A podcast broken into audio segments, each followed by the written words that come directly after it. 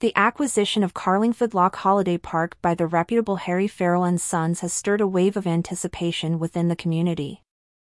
The Dublin-based family-run company recently took over the reins of the park, and the response has been nothing short of overwhelming.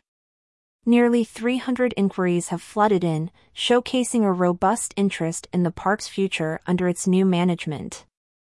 Harry Farrell and Sons is not a new name in the realm of holiday parks.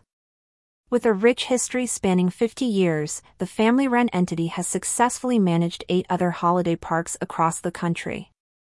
Their expertise and commitment to quality are well recognized, making them a fitting choice for ushering in a new era for Carlingford Lough Holiday Park. The new owners have grand plans to elevate the park to a high standard. Among the upgrades in the pipeline are a children's playground and a football pitch aimed at creating a family-friendly environment.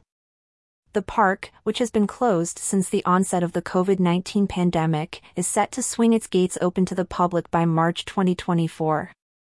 In a move to foster a harmonious relationship with the local business ecosystem, the new owners have decided against including restaurants or bars within the park, as reported by the Irish Independent.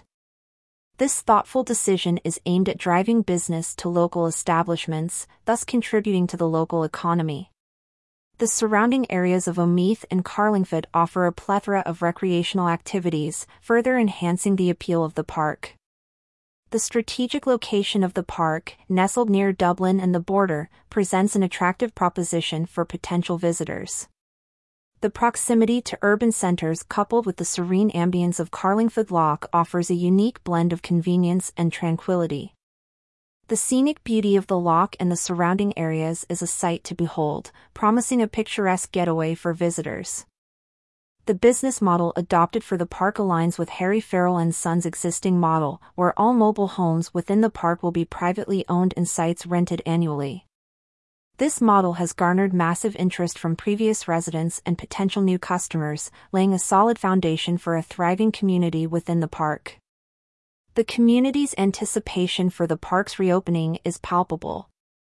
The overwhelming inquiries received so far are a testament to the excitement brewing among the locals and potential visitors. The reopening of the park is not just a boon for holidaymakers but also a potential catalyst for economic revitalization in the area. The journey towards reopening comes with its set of challenges, the foremost being the park's closure due to the COVID 19 pandemic.